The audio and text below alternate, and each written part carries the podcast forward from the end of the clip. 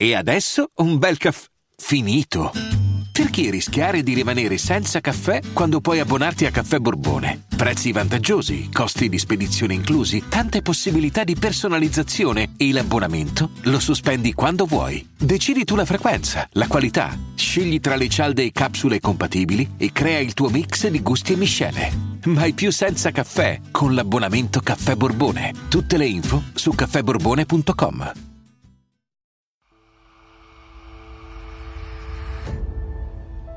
E bentornati a Vite Scomode, il podcast di biografie approssimative condotto da due comici, i vostri Clara Campi e Marco Champier. La protagonista della puntata di oggi è una che la vita scomoda più che averla fatta subire agli altri l'ha vissuta. Mm. Anzi, anzi, la protagonista di oggi sarebbe potuta diventare davvero una persona importante se non fosse stata completamente cancellata dalla storia, perché oggi vi parliamo della ragazza con la Leica, Gerda Taro.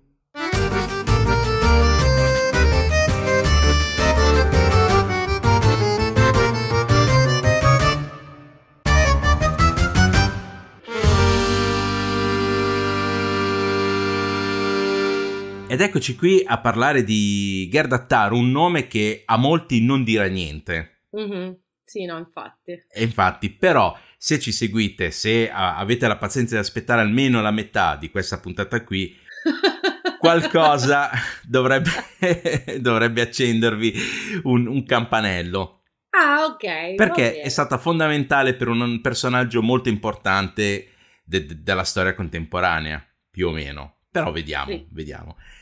Allora, Gerda Taro in realtà non è, non è il suo vero nome. Il suo vero nome è Gerta Poril e nasce il 1 agosto del 1910 e nasce da una famiglia mo- abbastanza modesta di mercanti ebrei della Galizia che si sono trasferiti a Stoccarda in Germania, quella okay. che poi è diventata, vabbè, la Germania, eccetera. Lei ovviamente nasce nel 1910 e da piccola subisce la prima guerra mondiale.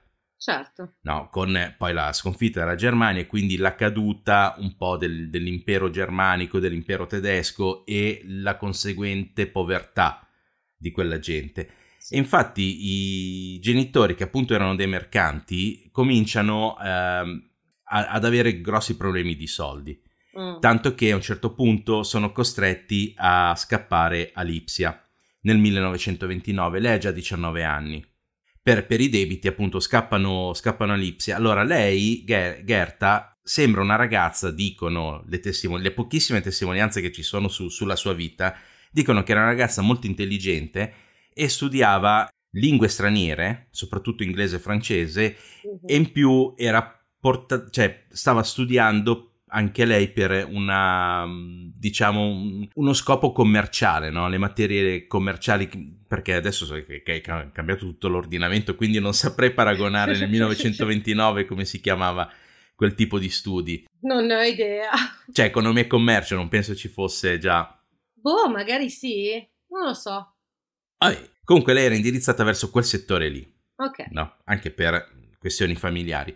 Lei viveva come una ragazza normale di quegli anni, a cui piaceva comunque vestirsi, piacevano i ragazzi, piace... piaceva no, cioè... vestirsi, mi piace. Che hobby hai? Vestirmi. sì, no, vestirsi bene. no, era nel, nel, senso che ci teneva a essere una... Eh, cioè a, a, vestirsi bene per quanto poteva, ovviamente.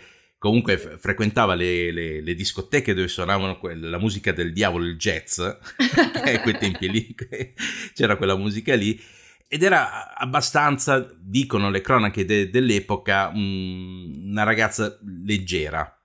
Leggera? Leggera, sì. Perché senza... era magra? Perché era, sì, perché era magra, perché era piccolina e perché non aveva eh, tanti, tante cose per la testa, diciamo così. Cioè non è che era mm. impegnata in qualche modo in, in, in, qualcosa. Ok, nel senso di frivola o nel no. senso che la dà a tutti? No, cioè, in che nel... senso leggera? No, nel... leggera nel senso che non era impegnata politicamente. Okay. Diciamo così. Ah, no? Ah, ok, ok. Ok. E infatti Alipsia lei conosce quello che diventerà il primo amore della sua vita, uh-huh. Georg Kuritze, che invece è un attivista di sinistra, un uh, comunista, che appunto le insegna, è un attivista politico, e sì. le insegna che oltre a quello che sta facendo lei, oltre a quello che vede lei no, al, a, a, al jazz, alle, alle, balere, al modo di vestire, eccetera, c'è altro. No. Mm. Più precisamente c'è appunto la politica e c'è un eh, fronte di destra molto nazionalista in Germania e c'è un fronte di sinistra che sta tentando di combattere questa ascesa. Ok. Ok. Certo. E quindi diciamo che la, la, la fa appassionare a, a, alla politica. Eh sì, perché tira più un pelo di cazzo che un carro di buoi. esatto, esatto, esatto. no, esatto. perché era molto figo sto ragazzo, nonostante fosse comunista, strano. sì, sì, ma infatti lei in una lettera a un'amica scriverà è un appassionato di jazz che balla come un dio. Mm. È vero che è molto giovane, ma è anche intelligente e degli occhi meravigliosi ed è follemente innamorato di me. Ti racconterò di più la prossima volta, sempre che i nazisti non mi uccideranno prima. No? E quindi questo fa capire più o meno il, il, mondo in cui era immersa Gerta in quel periodo lì, no? Nella fine degli anni, degli anni 20, inizio degli anni 30. Uh-huh. E infatti il 30 gennaio del 33 Hitler diventa cancelliere tedesco, diventa sì. de, del, del governo tedesco. Sì, della Germania. Della, della Germania, della Germania. E lei effettivamente, Gerta, è stata introdotta da, da Georg in questo, diciamo, dualismo politico, no? in cui ci sono quelli di sinistra e ci sono i nazisti. Mm-hmm. Da tante parti diranno che lei era comunista, eccetera, però non è mai stato provato che lei avesse una tessera di partito che fosse entrata in qualche partito di sinistra effettivo. Ok, okay. okay. quindi era solo, diciamo, una militante antinazista. Ok, perfetto. Okay.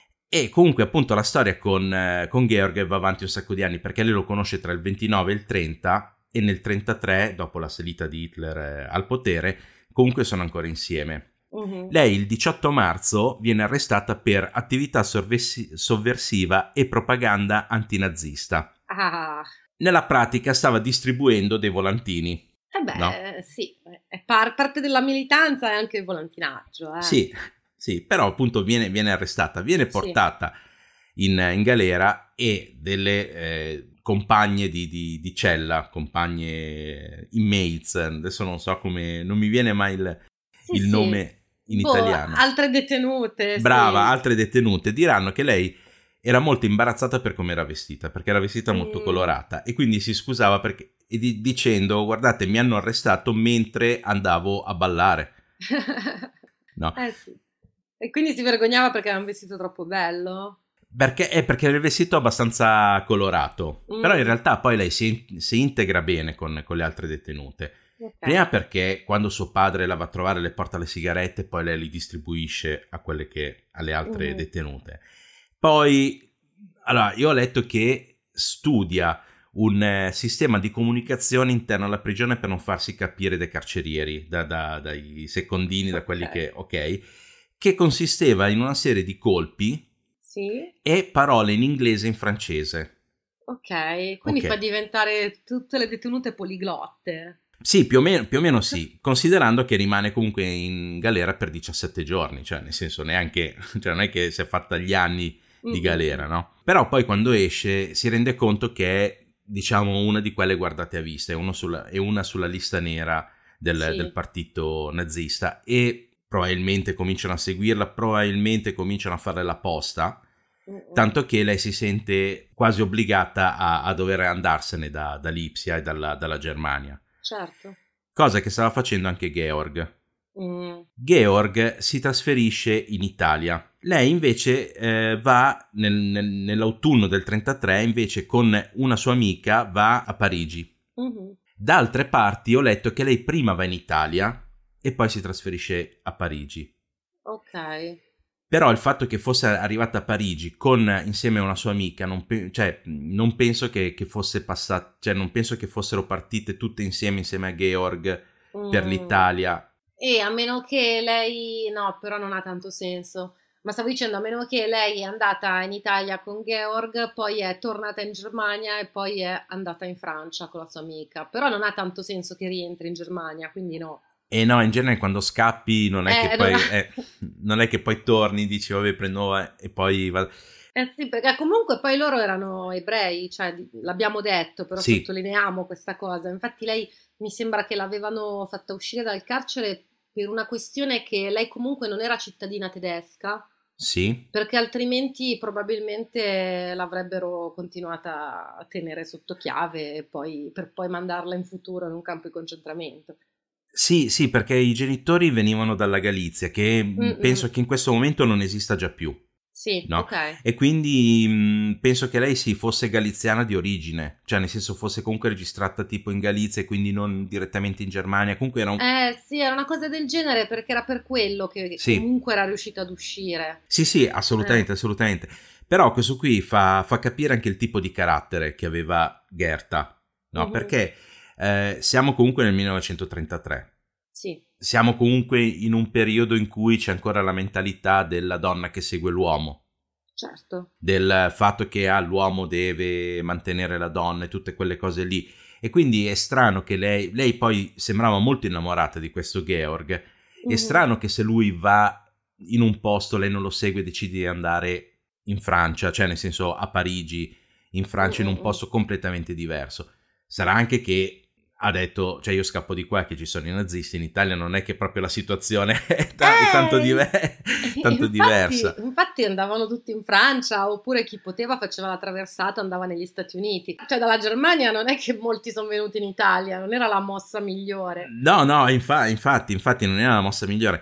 Che tra l'altro in Francia c'era anche il problema che eh, la Francia era stata investita, cioè, era arrivata l'onda, diciamo, della grande depressione americana Certo. E quindi c'era povertà e quindi c'era poco lavoro e quindi poi da, da quel, cioè, tutti questi eh, diciamo emigrati dalla Germania, dall'Italia eccetera che arrivavano in Francia c'era tutta una questione anche di, di, di razzismo no? verso questi stranieri che vengono qua in Francia ci rubano il lavoro, ci rubano le donne, tutte, stanno negli alberghi a 35 franchi al giorno.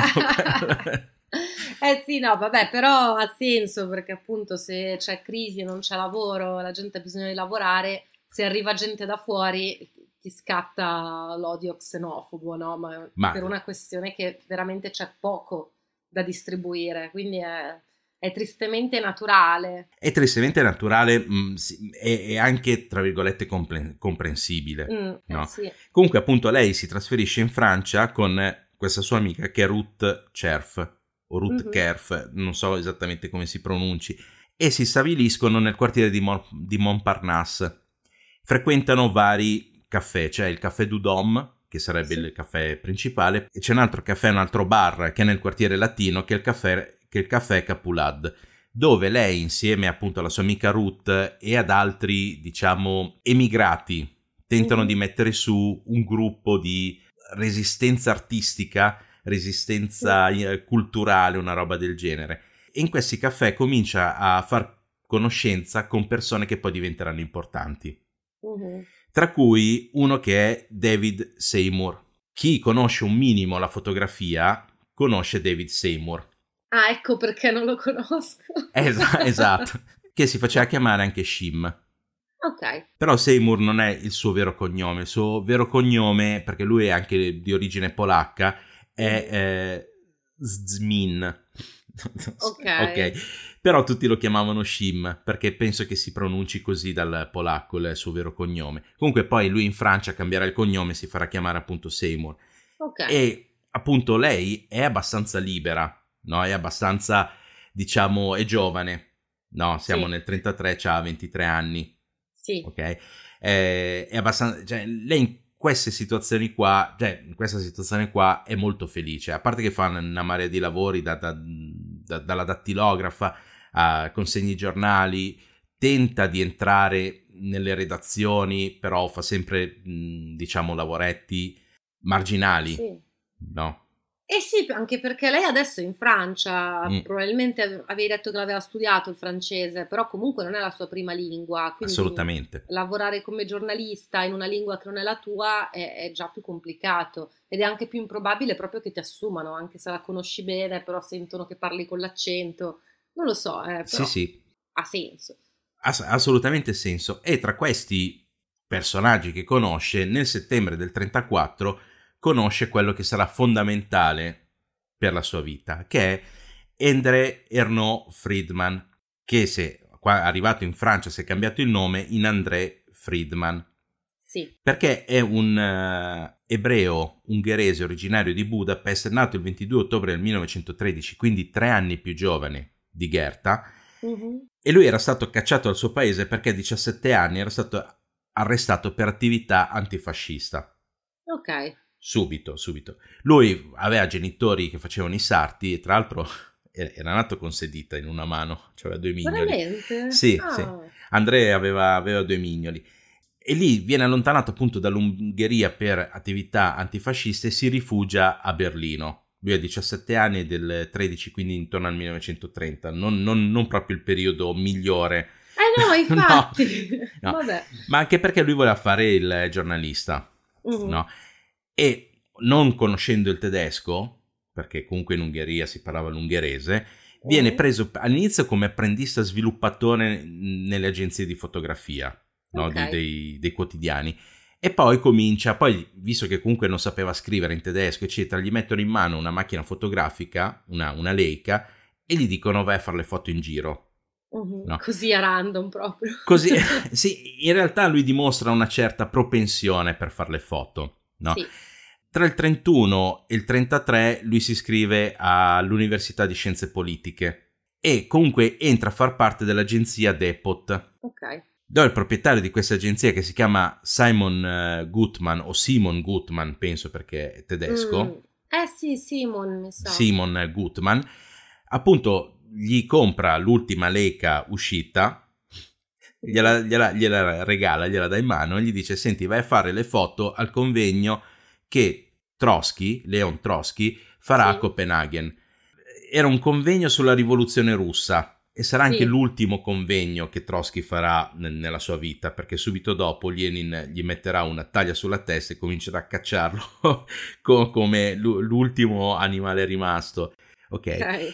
E quelle foto che eh, André farà a Trotsky saranno, varranno oro, perché sono le ultime foto che verranno fatte a Trotsky eh, durante uno dei convegni. Sì, ma tra l'altro mica non si potevano fare foto, perché ho visto un'intervista a qualcuna esperta di, di questo fotografo qua che diceva che lui faceva le foto tenendo la macchina fotografica nascosta sotto la borsa. Assolutamente, sì, sì. Quindi per... sono foto fatte di nascosto. Que- e dopo che questa ha detto sta cosa, un'altra mi sembra ha iniziato a dire no, ma da queste foto, dall'angolazione si vede la potenza. E dicevo, ma scusa, no, le, le, ha fatte da quell'angolazione perché doveva tenere nascosta la macchina fotografica, no? Eh, ma, cioè. Sì, ma poi queste cose qui torneranno della... Okay. della... Però effettivamente Trotsky non voleva essere fotografato eh, durante esatto. questi, questi, convegni, anche perché appunto c'era appena stata la rivoluzione russa, Lenin aveva preso il potere, lui non è che fosse proprio, diciamo, mm. schierato, no? Okay. Infatti poi Lenin vorrà, vorrà la sua testa e quindi non voleva essere fotografato. Mm-mm. André appunto nasconde la macchina fotografica sì, den- io sapevo dentro la borsa, comunque dentro la giacca, così. Ok. E si mette in prima fila e fa le foto senza inquadrare. No, certo, perché ovviamente non può... Senza guardare nel mirino. Senza guardare nel mirino. Perché per... non c'era lo schermino nelle macchine esatto. fotografiche una volta. No, infatti, infatti non c'era lo schermino, dovevi fare le foto e sperare di aver inquadrato la, fo- cioè, la cosa giusta e aver messo a fuoco in modo giusto e tutto mm. quanto una volta era molto più un casino e lui faceva le foto appunto di nascosto la potenza delle foto non è, cioè è sì nell'inquadratura perché è dal basso verso l'alto sì. e quindi Trotsky sembra eh, diciamo mm, imperare no? su, su, sulla folla mm-hmm. no? sembra sì. in una posizione molto più alta di, di come era nella realtà e in più riesce a fare le foto su dei gessi particolarmente ampi che fa Trotsky sì No? Sì, sì. E quindi eh, le foto hanno un certo valore. Poi, comunque, essendo l'ultima conferenza che farà Trotsky, cioè diventano, diventano oro. E lui diventa molto famoso per questa cosa. Poi, comunque, eh, la cosa dura anche poco. E infatti lui poi appunto quando Hitler eh, sarà al potere e vara le prime leggi razziali, lui è costretto ad andarsene e va prima in Austria e poi anche quando anche quella diventa fascista, non l'impero. Sì, di, diventa parte della Germania. Diventa parte della Germania. A fine non sta... è bravo a scegliersi i posti dove andare sto ragazzo comunque. Eh? Ma penso che sia un problema di, di, di, di lingua. Mm. Penso che sia un problema di lingua. Comunque, a fine estate del 34 arriva, approda anche lui a Parigi. Sì. Arriva nel quartiere latino di Parigi mm-hmm. no? e comincia a frequentare il caffè Capulat, dove sì. appunto incontra e si scontra con Lice, no? Con, con, con Gerta. Che reference vecchie. Sì, Andiamo sì, avanti. sì. Andiamo avanti. e Gerta e questo André rimangono affascinati l'uno dall'altra. Sì. Più o meno, non subito subito, però... Ma allora, recensione estetica. Sì. Che lui resti affascinato da lei ci sta, lei è molto carina. Sì. Che lei resti affascinata da lui, boh, si vede che lui deve avere un magnetismo animale perché l'aspetto estetico lascia un po' a desiderare. Intanto c'ha questo monociglio che veramente fa invidia a Frida Kahlo. Cioè. Sì. e No, no, non, lo boccio esteticamente, scusate, scusate. No, no, vabbè, sì. In effetti, in effetti questo André, che fra poco capiremo chi è questo André, eh, diventa, cioè, sì, non, non, è esattamente un bell'uomo. No! Al, al, al, cioè, no, no. Allora, Gerta a me piace. Gerta sì, no, ha, ha una fisicità, un viso che sinceramente a me piacciono. È, diciamo, un po' androgina sì, sì, sì. No? E quindi è il tipo di, di, di ragazza che a me piace. No? Con i ah, capelli okay. corti, un po', un po' androgina e fisico minuto, nonostante mm. io abbia passato de- in passato gente molto alta. Comunque. Ok. Ok. No, sì, sì, sì, vabbè, lei è carina, ci sta. È carina, ci sta. E allora, probabilmente è Andrea che si attacca a lei.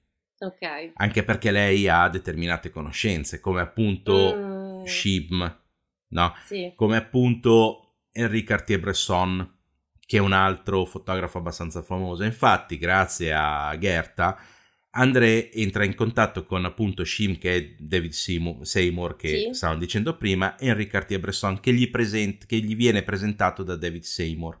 Ok. okay? e grazie sempre alle conoscenze che ha eh, Gerta e quindi a quelle che sta facendo anche André, riesce a entrare all'Alliance Photo, che è un'agenzia oh. di fotografica, una delle prime agenzie fotografiche um, di, di, Parigi.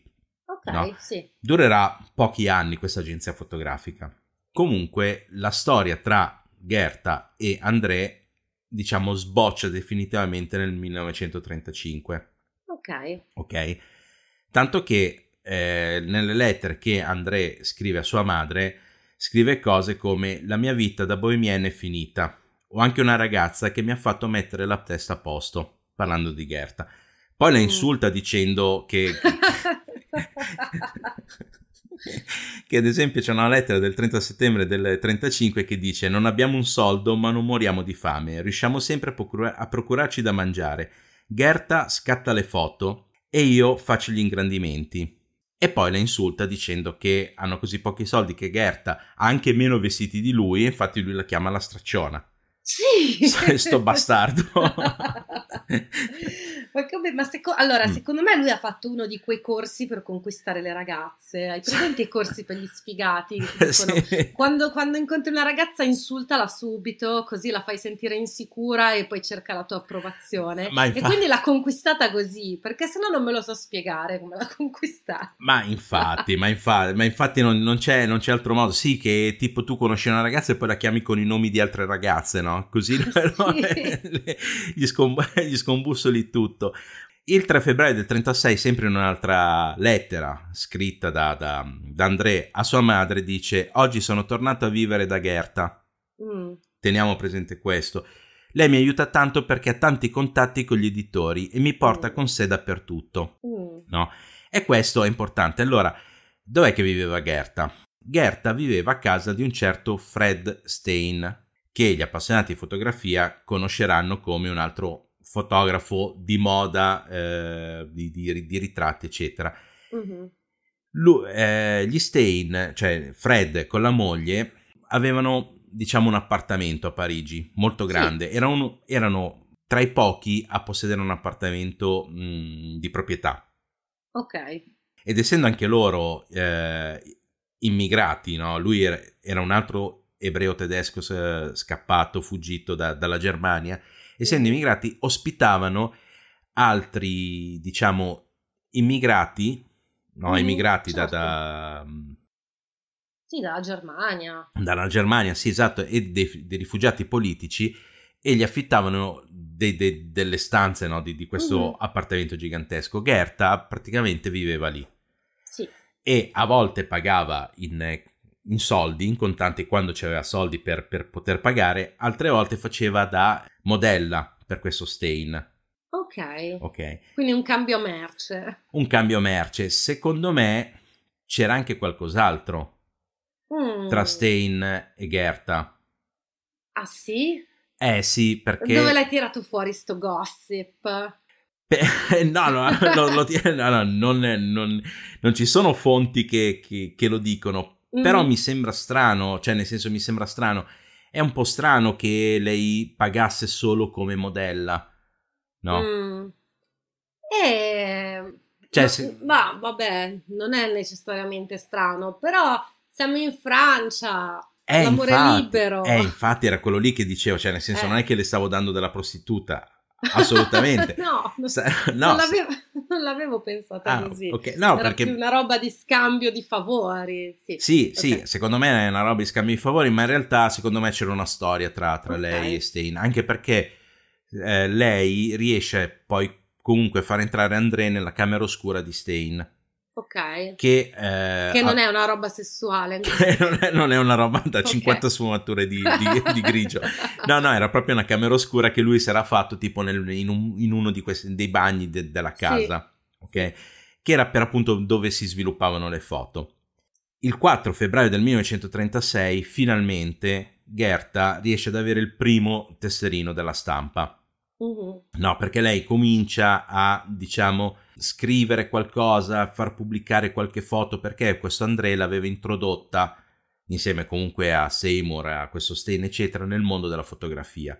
E anche lei stava cominciando a fotografare.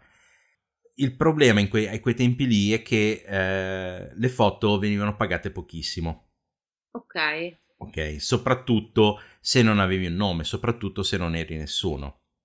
A Gerta e André viene in mente di inventarsi un fotografo americano Sì. molto bello, molto capace, molto famoso negli Stati Uniti e non ancora in Europa, che Certo. lavorava a Parigi per vendere le foto a un prezzo maggiore. Mhm.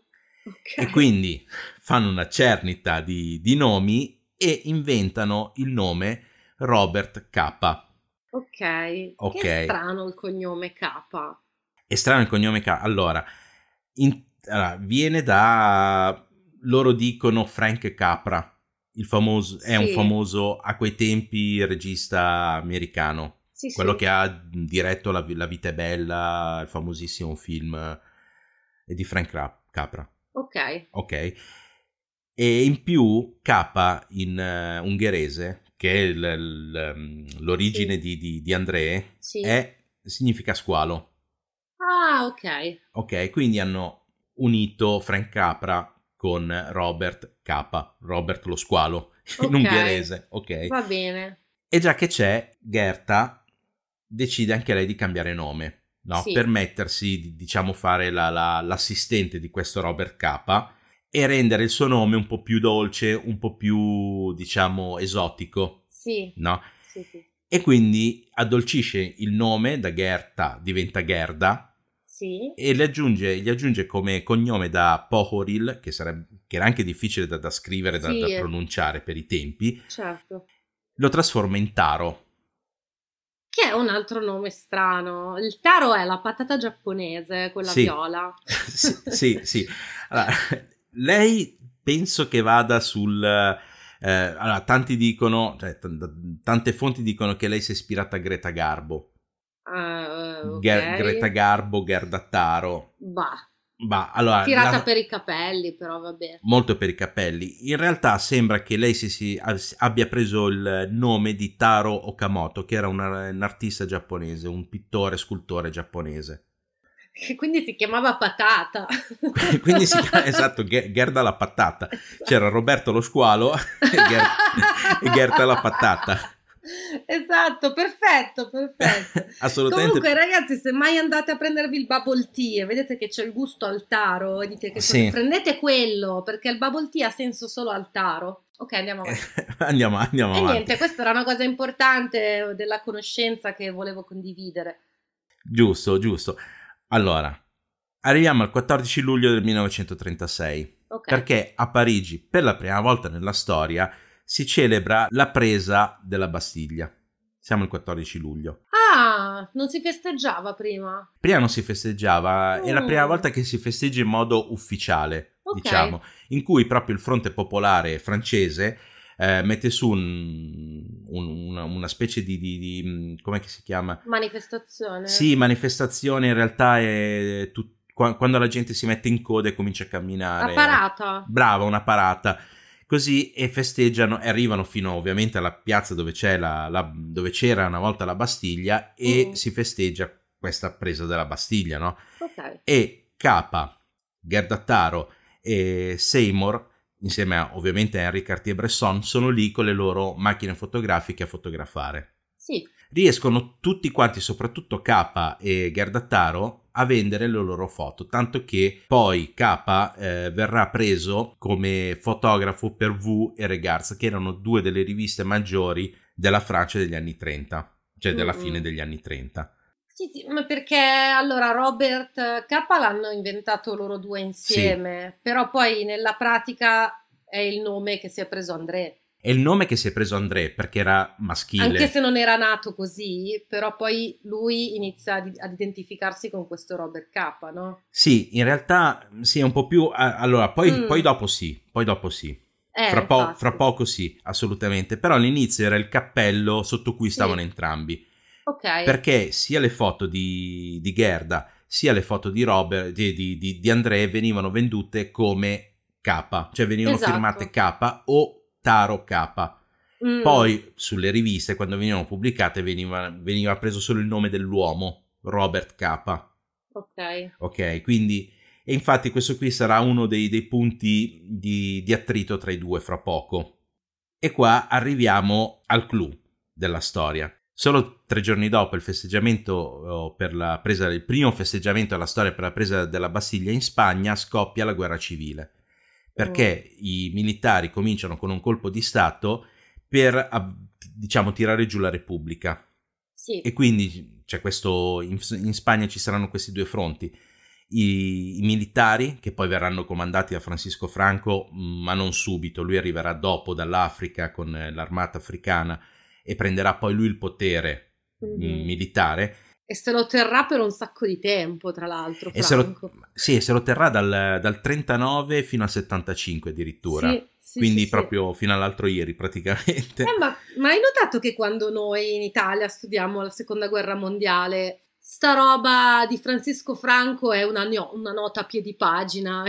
Ma, eh, ma in, realtà sì, in realtà non sarà una, una nota così a piedi pari, cioè nel senso in no, Italia lo ven- so, ma quando lo, cioè, non, non lo Sì. studiamo quella parte lì. No, è vero, No, siamo lo- tutti concentrati su Hitler e Mussolini. Sì, E Franco, boh, è lì, ma nessuno sa niente di lui, che è rimasto lì fino agli anni 70 poi. ma infatti, infatti, ma tra l'altro Franco si appoggerà proprio alle truppe principalmente aeree tedesche, Ma certo. quindi Sì, sì, naziste, e ehm, come si dice, le, le truppe di terra e d'acqua italiane. Quindi Mm. Mussolini gli manderà eh, la fanteria e gli manderà le navi. Eh sì. cose che poi adesso vedremo ci entreranno tantissimo con, con la storia di, di Gerdattaro e Robert Capa. Sì, sì. E quindi stavano dicendo scoppia questa guerra civile spagnola che eh, mette di fronte il, eh, un colpo di stato militare contro il fronte popolare e la Repubblica ovviamente spagnola. Mhm. E eh, le riviste V e Regards danno un accredito stampa per Robert Capa per andare in Spagna a documentare questa guerra spagnola, questa guerra civile, Sì, no? sì, sì. E loro si uniscono e ovviamente le- l'accredito stampa vale sia per, per Robert Capa che per Gerdattaro. Ok. no? Loro si uniscono alle brigate internazionali e partono per la Spagna. La guerra civile spagnola nella fotografia moderna è molto importante perché il primo conflitto, no? uh-huh. appunto moderno, che viene documentato da, appunto attraverso le fotografie. Perché è, il, è la prima volta che ci sono delle macchine fotografiche che non rischiano di farti uccidere, nel senso che... Che sono trasportabili, perché sono, sono sì. un po' più piccole di prima. Esatto, sì, perché prima, fino al 1925 più o meno, c'erano le macchine fotografiche che si vedono nei film degli anni 20, quelle lì mm. col soffietto davanti della Kodak. Sì. E quelle lì per i tempi erano quelle, diciamo, portatili, no? Che, sì. che, però, che però, erano gigantesche, dovevi tenerle con due mani, c'avevano una lampadina al tungsteno che esplodeva per sì. fare il flash. E ogni foto dovevi cambiare la lampadina. E dovevi cambiare anche la lastra dietro, non era, eh, una, sì, cosa, sì, eh, non era una cosa così automatica. Cioè, allora, tu, tu, andavi a fotografarle al fronte con quelle, con quelle macchine foto e diventavi un bersaglio. un bersaglio, ok. E praticamente la Leica eh, riesce, cioè riesce, in realtà eh, stavo studiando da tempo, dal 1911, eh, tira fuori la prima macchina portatile che non è di quelle a soffietto, di quelle che, mm. che conosciamo noi, no? le macchinette, sì. quelle piccole con l'obiettivo, eccetera. 1925 fa questo salto e inventa il formato 24x36. Okay. Che sarebbe il formato mh, dei, mh, dei, rullini. dei rullini che poi diventerà lo standard per tutti i rullini e tutt'oggi anche le macchine fotografiche digitali il, il sensore ha quel formato lì. Ok. okay. In più c'era anche la Rolleiflex che aveva inventato la macchina fotografica, quella lì a pozzetto, quella lì che si vede che ha due obiettivi, di fronte è rettangolare, si tiene all'altezza dello sterno e non si appoggia la faccia ah, per guardare sì, dentro, sì, sì, ma c'è un pozzetto che guardi alla, verso il basso e riflette quello che, che c'è davanti. Che Di una difficoltà assurda perché si muove tutto al contrario. Quindi se ti sposti a destra, le, l'inquadratura si sposta a sinistra, perché tutto al contrario, perché è tutta una questione di specchi, no? Cioè okay. tu per vedere da sopra, cioè okay. tutti si specchi, è un casino. Sì, ma quella è la macchina che nei film e nei telefilm fanno sempre vedere che ha la, la ragazza adolescente problematica ma profonda es- sta sempre lì a fare le foto con sta cazzo di macchina. Es- esatto, esatto. Ma tra l'altro c'è un altro fotografo molto importante, anche lei scoperta postuma, che mm. è Viva- Vivian Mayer ed è conosciuta come la ragazza con la Rolleiflex. Ah. E lei faceva, era una babysitter e aveva questa Rolleiflex e quando andava in giro, che aveva le, le ore libere, faceva le foto in giro le foto sono state scoperte dopo che è morta ed è diventata mm. famosissima perché le foto sono bellissime. Faceva delle foto meravigliose che non aveva mai venduto, non aveva mai fatto vedere a nessuno. Ah, caspita. È, è una, un'altra storia interessante. Dico questo perché è probabile che Gerda Taro usasse la Rolleiflex almeno all'inizio, durante mm. il conflitto spagnolo, e Robert K usasse appunto la Leica. Sì. Perché uh, poi le foto di Gerda saranno quelle leggermente quadrate perché la Rolleiflex faceva delle foto, usava dei, dei rullini, cioè dei rullini, de, sì, dei rullini che avevano mh, i fotogrammi quadrati sì. 6x6, che non sono oh, okay. quadrati, sono leggermente rettangolari, ma di poco, cioè sono sì. tipo 6 cm x 6,1, quindi una roba okay. così, e sono per forza rettangolari, cioè sono più o meno quadrate, mentre mm-hmm. quelle che, che, fa effettivamente Robert K sono rettangolari, eh, diciamo sdraiate. Sì, sì, sono sì. Le classiche foto. Le classiche foto. Dico questo perché appunto fra poco ci sarà un casino sulle foto di, di Gerda Taro e Robert K. Ma di tutta la, questa storia e della guerra civile ne parliamo nella prossima puntata su Gerda Taro che uscirà giovedì prossimo per uh-huh. Vite Scomode. Nel frattempo, se volete seguirci sui nostri social, che sono vitescomode.podcast eh, su, su Instagram, o se no c'è il gruppo Crime Comedy Group su Telegram, teniamo quello lì per tutto. Sì. E per il momento vi salutiamo, vi ringraziamo e ci sentiamo settimana prossima per la nuova puntata su Gerda Taro. A settimana prossima, ciao ciao! Ciao!